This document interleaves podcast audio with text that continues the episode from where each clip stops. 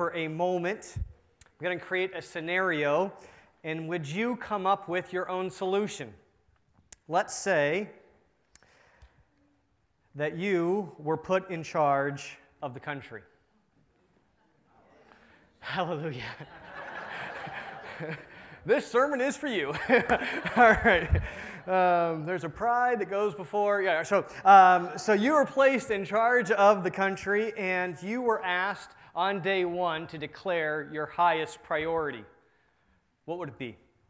What's the first thing that comes to mind? Some of us might say the national defense. Others might say the economy. A close second to that is education, usually because education helps the economy, gets in there. But what's your top priority? And what would happen if we put a different stake in the ground? What would happen if you made wisdom your top priority?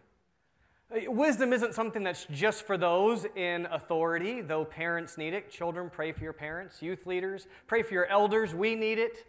It isn't just for our local leaders or our national leaders. We all need it. But even everyday people, kids, if you're responsible even for just a pet this morning, you need wisdom. Have you ever felt your need of wisdom? If you haven't yet, one day you will take a job that you shouldn't have. One day you will hire somebody that you shouldn't have hired. Young people, one day you will date somebody that you shouldn't have dated. And what you'll find out is that there are some things that you overestimated over here your competence, your discernment, maybe your perseverance. And there's other things that you underestimated over here, like how systemic the problem was, how generational the sin was in that family line. And next thing you know, the job or the relationship, it blows up, and you begin to feel your need for wisdom. What was I thinking? Why'd I ever do that? Well, it just so happens that in the Bible, wisdom is personified as a woman. She's a woman that's calling out in the streets to God's Son, God's Son, the nation of Israel, and she is saying, Acquire me because I am of infinite importance. Both Doug and Andrew read from Proverbs chapter 8. Proverbs chapter 8, verses 10 and 11 Wisdom says, I am more important than silver and gold and jewels. We heard wisdom begin to list her credentials. She says, By me, kings reign. By me, nobles govern. In Proverbs 8:22, the Lord possessed me at the beginning of his work, the first of his acts of old. What is she saying? God used me to plan the world. I was a part of creation. So truly, wisdom can say in verse 11, All that you may desire cannot compare with me. More important than rubies and gold, I planned creation, and nobles and governors use me to rule. Why is it that wisdom is more important than fame and fortune and power? Let's be honest. Wisdom is more important than all those things because there's only a few of us that ever get all of life's circumstances the exact way we want them. Have you ever had that happen for that brief second in your life? And if you are that person who right now has all of your life exactly how you want it, welcome to what the rest of us will tell you. It won't stay put, right? It doesn't stay there for long. And so you are going to need wisdom to handle to even grow, to even flourish in all of life's circumstances, no matter what they are. When I asked Hudson this week or last week about wisdom and what is wisdom in our family devotions, he says, Wisdom is like a power. I thought, all right. I said, I can agree with that. He's right. It makes a powerful difference in our lives because it helps you decide what school should I go to? Should I marry? Who should I marry? What career should I go into? Should I stay at this job or move to another job? Should I move? Should I confront this person?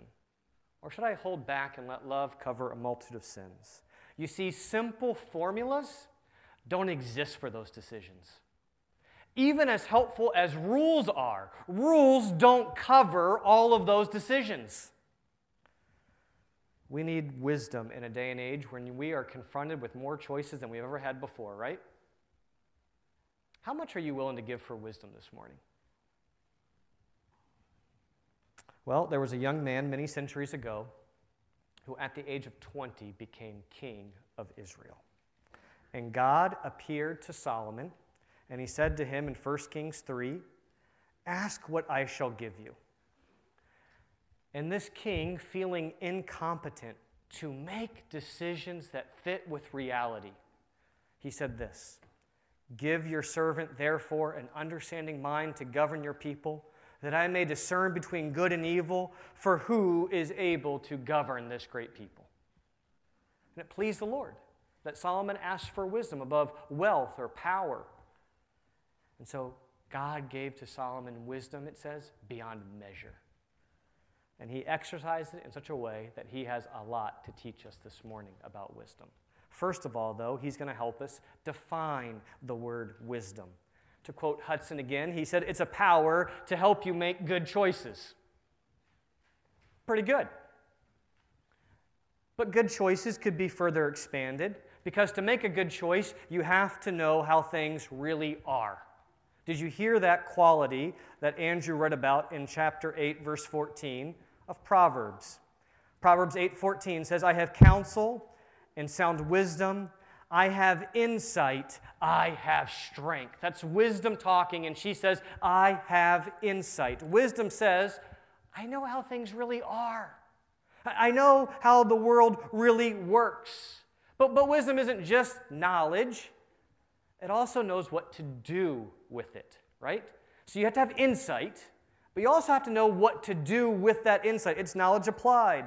And we see this beautifully, winsomely illustrated when Solomon decides to kill a baby. You know that story? Turn over in your Bible to 1 Kings chapter 3. It's page 282 in your Pew Bible. 1 Kings chapter 3, verses 16 through 28. I'll set the background for you. It is a marvelous case of wisdom that Solomon shows because there are two ladies that are each claiming that the living baby is theirs and the dead baby is the other's. Now, what makes this story so amazing of Solomon's wisdom is that these ladies are equal. You got to catch that. Each of these ladies, they are equal. They are both women of the night. We have kids in here, so working women, you know what I'm talking about? Okay? They're both that way. That's what they do. So they're equal. If it would have been a case between an educated woman and this working woman, the laws would dictate who gets the baby for a better upbringing. Even our society does that. If it would have been a case between a man and a woman back then, the laws would have dictated who would have gotten the baby for a better upbringing. The man would have gotten it. Today, typically between a husband and a wife, the wife gets the children, correct? Our laws seem to dictate that. But because both of these women are equal, Solomon needs discernment. Not only are they equal, but there is no outside evidence. It's one woman's word versus the other woman. They're the only two people in the room besides one living baby and one dead baby. It's one person's word against another. And that's where we jump in here, where Solomon has to figure out who is the true parent. Begin with me at verse 24. And the king said, Bring me a sword. So a sword was brought before the king.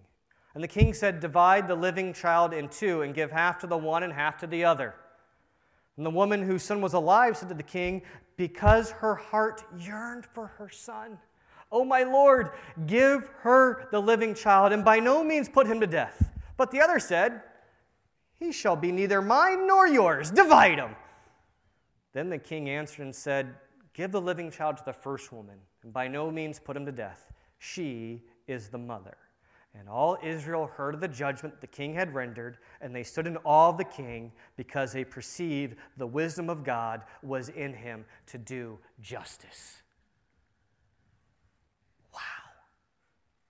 The impostor is so unhappy that her rival has a child that she is quite happy to see the baby killed. She doesn't care about the child. So Solomon is able to give the baby to the right woman. What insight! And not just what insight, what ability to move, what a great action. With stories like that, it is no wonder that 1 Kings 4 says, And people of all nations came to hear the wisdom of Solomon, and from all the kings of the earth who had heard of his wisdom. Wisdom allowed Solomon to have insight into the way the world really was, and it also gave him the ability to know what to do about it. In essence, wisdom was like a warm blankie for Solomon. It protected him against the cold reality of bad decisions. And it ultimately led Solomon on his very first search in our book of Ecclesiastes. Solomon, after figuring out so many things, began to look at life and said, You know what? With my wisdom, I believe I can put the pieces of this entire world together. I'm going to be the first one to make sense out of life.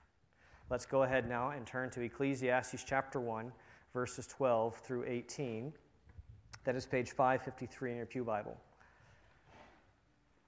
This is the first time that Solomon or a Solomon like figure speaks. We've been calling him the preacher man.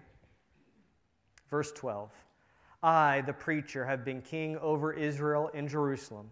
And I applied my heart to seek and to search out by wisdom all that is done under heaven. It is an unhappy business that God has given to the children of man to be busy with. I have seen everything that is done under the sun, and behold, all is vanity, and striving after the wind. What is crooked cannot be made straight, what is lacking cannot be counted. I said in my heart, I have acquired great wisdom, surpassing all who were over Jerusalem before me. And my heart has had great experience of wisdom and knowledge. And I applied my heart to know wisdom and to know madness and folly. I perceive that this is but a striving after the wind. For in much wisdom is much vexation, and he who increases knowledge increases sorrow. What did Solomon learn on his search for wisdom? That wisdom needs to come under review. Wisdom needs to come under review. He had to go underneath the hood, do a replay analysis, and ask the question Is wisdom really as good as it first sounded? Listen to verses 13 and 14 again. I applied my heart to seek and to search out by wisdom all that is under heaven. And here's his conclusion it's an unhappy business that God has given to the children of man to be busy with. I have seen everything that is done under the sun, and behold, all is vanity and a striving after the wind. I find this search for wisdom so fascinating because I did not expect this search for wisdom to be Solomon's first search. I also did not expect that he would summarize his conclusion by saying that wisdom is a trivial pursuit. He found out that wisdom has limits. And that's curious to me because I kind of get the rest of Ecclesiastes. Some of the searches that he's going to go on. Next week, we're going to look at the search for pleasure. And I kind of get that pleasure only lasts for so long and then it goes away. You have to do it again and again. After Pringles, you just can't stop. You got to have more than just one. I get that. I've also now been the senior pastor for two years, and I get the vanity of honor and how fleeting it is, of work and how one sermon goes just for the next one to pop its ugly head up and say, What are you going to say next week? I, I, get how the wind changes in a church quickly, where you're a favorite for a minute and then you're despised the next. And I can see the vanity of work.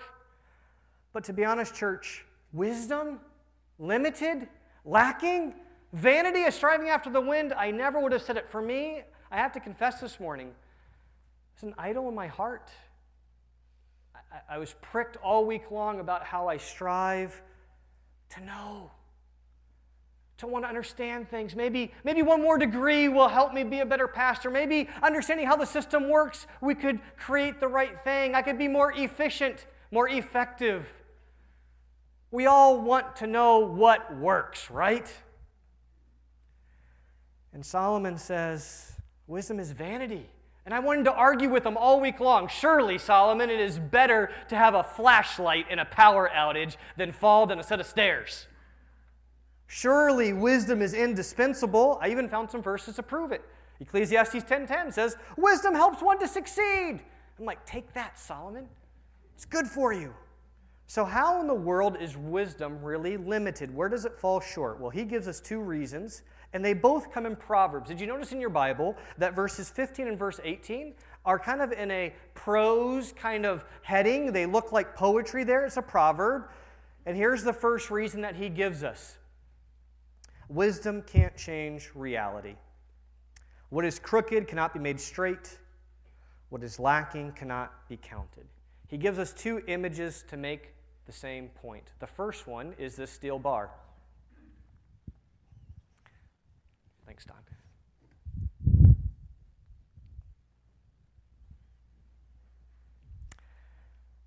Around here, many men use a chainsaw to move piles of wood.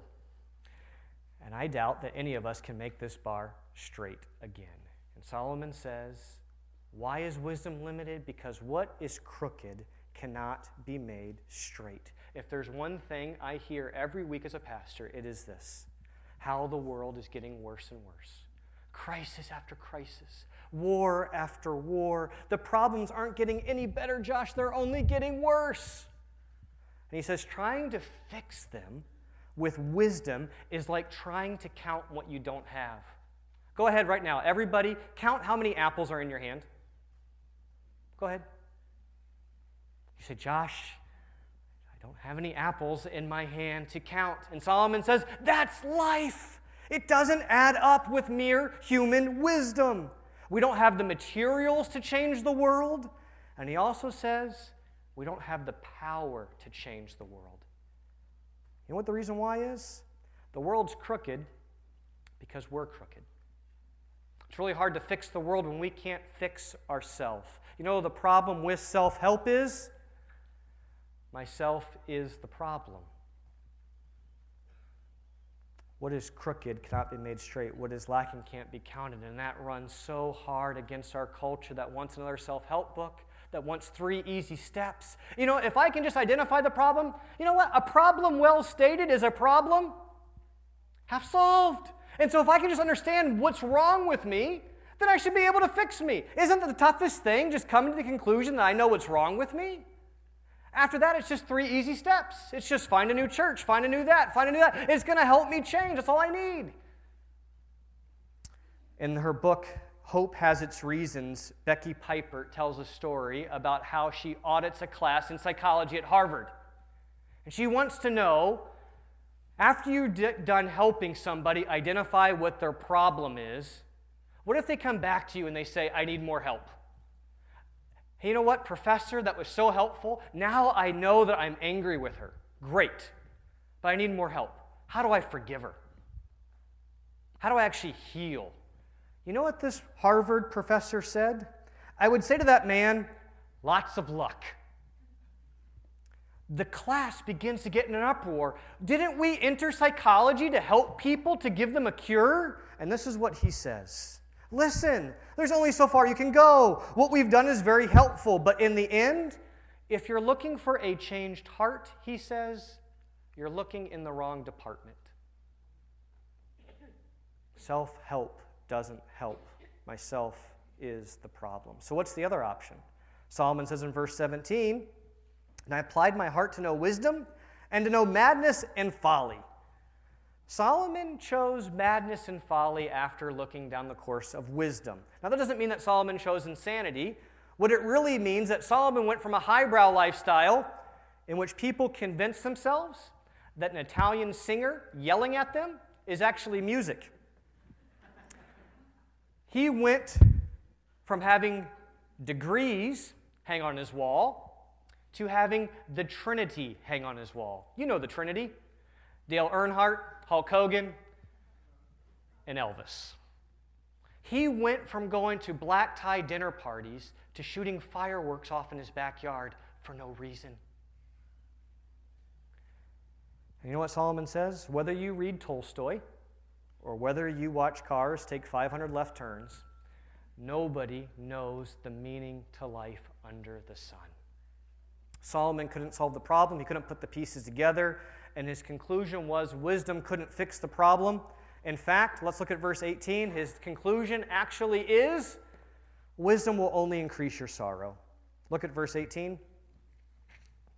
For in much wisdom is much vexation, and he who increases knowledge increases sorrow. Instead of being the solution to life, it ultimately adds more grief to your life. The more you learn, the more problems you see. Haven't you experienced that? This is parenting 101. Young people, your parents are 40, you're 16. They're looking at your decisions and they are saying, Why are you doing this? I can see where this is going because they know more than you.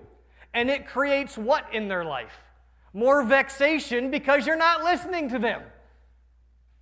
We all do that.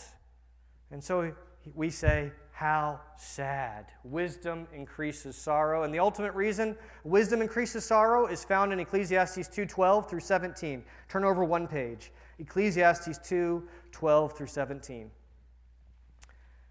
Solomon continues, he comes back to the issue of wisdom, and he says, So I turn to consider wisdom and madness and folly. For what can the man do who comes after the king? Only what has already been done. Then I saw that there is more gain in wisdom than in folly, as there is more gain in light than in darkness. The wise person has his eyes in his head, but the fool walks in darkness. And yet I perceived the same event happens to all of them. Then I said in my heart, What happens to the fool will happen to me also. Why then have I been so very wise? I said in my heart that this also is vanity. For of the wise, as of the fool, there is no enduring remembrance. Seeing that in the days to come all will have been long forgotten. How the wise, here it is, dies just like the fool. So I hated life, because what is under the sun was grievous to me, for all is vanity and a striving after the wind. What's he saying? Let me put it to you like this You can play highbrow games like Trivial Pursuit. You can play our family favorite, Candyland, lowbrow stuff, right? And you might even figure out finally how to beat your parents, kids. You know that joy when you finally beat dad and you're like, yeah! And Solomon looks at you and says, Great, you've learned a technique, you've learned a trick to beat the game. But, young man, Gracie, you got one more lesson to learn. When it's all over, it all goes back in the box. You beat dad at this game. Great job, Hudson. You beat me in O Trio. But now it goes back in the box and it's time for bed. It doesn't matter how wise you are, no human wisdom under the sun can adequately deal with death. Solomon says, if you think you can figure this whole pattern out, you're just a fool. He said, Josh, I would never be so arrogant to think that I could figure out this entire world. I would never go down this trivial pursuit like Solomon. I am way too simple for that. But Solomon says, well, you know what? We all try to figure out a pattern in this world, and most of us do it in one of two ways. Everyone has to have a meaning to this world, to find structure, to find order. And here's the thing most of us have to find some kind of order because we want control. We do, church. Here's the first philosophy Philosophy 101. Those of us that are more conservative believe this philosophy about life. That's how we find meaning. If I live a good life, my life will go well. If I live a good life, my life will go well. And that's the wisdom we live by. But you know what Solomon says? That too brings sorrow. Because what do you do when your child gets sick? What do you do if somebody dies tragically and unexpected? You know what we say? What did she do to deserve that? It isn't fair. And you begin to get friends around you that are counselors like Job because you went through this, it must be because you're not living a good life. So, what did Job's friends believe? If I live a good life, it will go well with me. And guess what it did? It increased sorrow for them, and they just heaped on sorrow onto Job. So, some of us don't go down that traditional path. We're a little bit more liberal. Maybe we're skeptics. We don't believe in God. And we believe Philosophy 201, kind of an upgrade. I get to decide what is right and wrong for me. I make my own morals. Nobody can tell me how to live. I don't believe in some divine order I have to listen to. That's the modern day philosophy, isn't it? I'll just redefine terms, make my own meaning out of life. Did you know that you've sung this? You've memorized this philosophy? You've accepted this into your home without even wincing. Are you scared yet? What if you swallowed unaware? Well, it comes from Elsa in Frozen.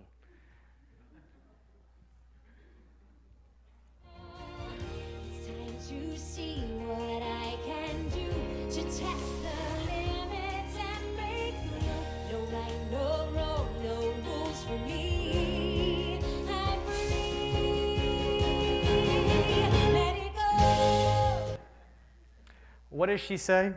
It's time to see what I can do, to test the limits and break through. No right, no wrong, no rules for me. Like Disney to help us soak in the world's philosophy with a cute cartoon and catchy lyrics. I'm free. But if you're here and you're a skeptic and you believe you make your own rules, are you really free? Is it as free as it promises you? Do you understand how crushing that really is? Why that will bring you sorrow?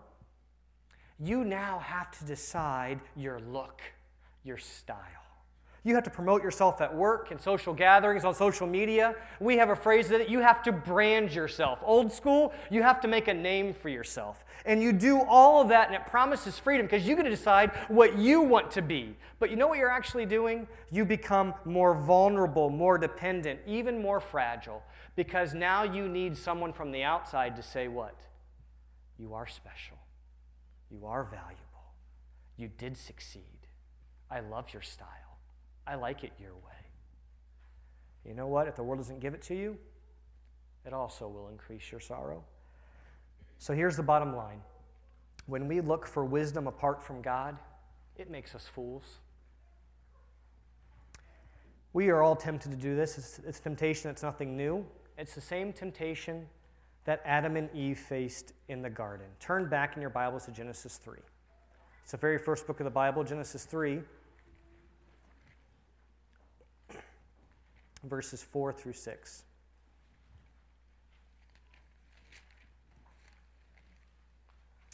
And did you ever notice that the word wisdom is used here in this temptation?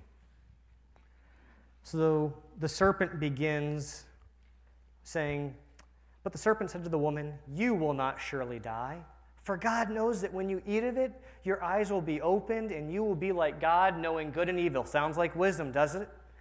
So when the woman saw the tree was good for food, it was a light to the eyes, and here it is, and that the tree was to be desired to make one wise.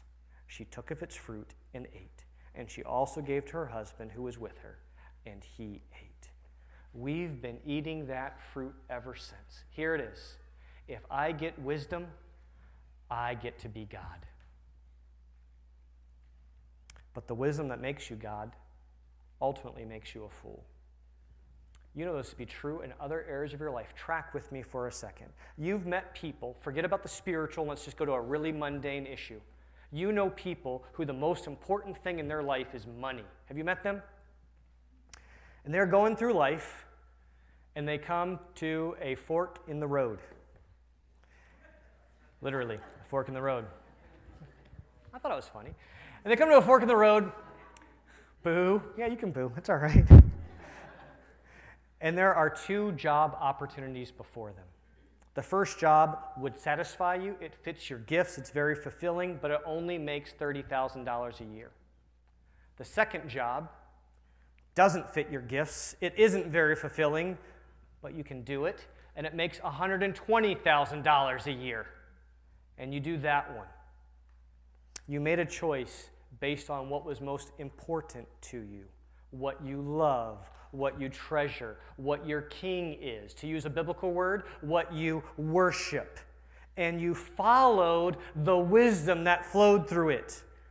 But you know how the story ends, don't you? Because money was your king, it gave you a wisdom that was truly folly. Now, in the end, you will choose money over rest. You will choose money over family. You will choose money over fulfillment. And here's the irony in the end, you will ultimately increase your money problems. Because why? You made money your wisdom. You made money your king. People in the Old Testament went to the king for wisdom because from the king, wisdom flowed. And we go to the thing that we value the most. And whatever that is, whatever we put on that pedestal, wisdom comes from that. Have you ever seen what your love makes you into a fool over? How about a relationship? You're willing to do foolish things because you love this person. How about a career? How about a pleasure? How about a hobby? All of those are clues pointing you to this. Whatever you hold most in awe in your life, whatever your king is, whatever you surrender to, that is your source of wisdom. You know what? It'll actually give you folly because it's out of touch with reality. The Bible gives us the answer because it challenges us with this. What if wisdom is more than principles and more than proverbs? What if wisdom is a person? What the Bible teaches us is that anything except Jesus Christ, the Lord Himself, is the King in your life. The wisdom that your life is operating on is inherently foolish on its own terms because no wisdom will be had when humanity turns away from a life lived out in fear of the Lord and in obedience to His Word. That's why the Bible says the fool says in his heart, There is no God. Someone who turns and pushes away his relationship with God is a fool. That's what Adam and Eve did. They began to pursue wisdom out of the context of being rightly related to God and His Word, and it made them fools. So, Ecclesiastes is in some sense this morning trying to say, hey, let's put your feet back underneath you. Let's give you some equilibrium. Do you want to live a life that's in touch with reality? Do you want that, church? The fear of the Lord is the beginning of wisdom. Where do you go to get your feet back underneath you and to find equilibrium in this topsy turvy world? Have the fear of the Lord. What does that mean? It means this I will be out of touch with reality if I am not in touch with the living God. Not just knowing about Him, but if He is your center.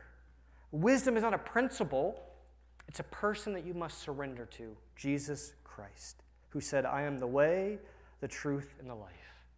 He says, Follow me, which means everything that you do, here's your application this morning. Everything you do, keep this question in mind how does this affect my relationship with Jesus? If you do that, guess what you will have? Wisdom, because Jesus Christ has become wisdom for us. 1 Corinthians 1, we don't have time, 18 through chapter 2, verse 5 says, The Greeks want wisdom, the Jews want a sign, and we preach Christ crucified, which is what? The foolishness of God is wiser than men and the weakness of God is stronger than man. What is he saying there? It is in the cross that everything gets reconciled together. It is in the person of Jesus Christ that the crooked actually becomes straight. And so, do you want to center your life on Christ? Then you will have wisdom in this upside down world because you will be in touch with true reality. So, my question for you is well, actually, here's the point. You will not be wise until you follow the folly of the cross. But here's the question Have you missed the big E on the eye chart? Have you missed the big E on the eye chart? Wisdom is supposed to help you see what really is and then what to do about it.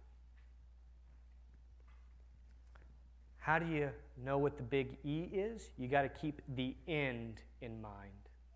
In the big E, eternity, the end in mind is with Jesus Christ. And when you catch that big E and you can see it and you center your life on it, then it begins to help you to make all the other little decisions in your life who to marry, where to go to work. All those things now function with meaning, not vanity, but meaning because it's centered on eternity with Christ. So place yourself under the wisdom of God in Christ and His Word, and it will rightly restore you to God and give you skills necessary to live in a life that's out of sorts. Let's end with Proverbs 3, 5, and 6. Many of us know this verse, But now think about it in terms of wisdom and fearing the Lord. And appreciate Dennis Lohman's prayer request. Dennis, here's your favorite verse read back to you Trust in the Lord with all your heart. Do not lean on your own understanding. In all your ways, what? Acknowledge him, and he will make your paths straight. Solomon went on a search for human wisdom. It was a trivial pursuit because he did not search for true wisdom in the wisdom of Jesus Christ, who provides our life meaning and purpose. And if we keep the end in mind, we can live life connected to God and skills necessary to live in this upside down world. We're going to give you a moment of silence as the piano player plays through our closing hymn one time, and then we'll stand and sing.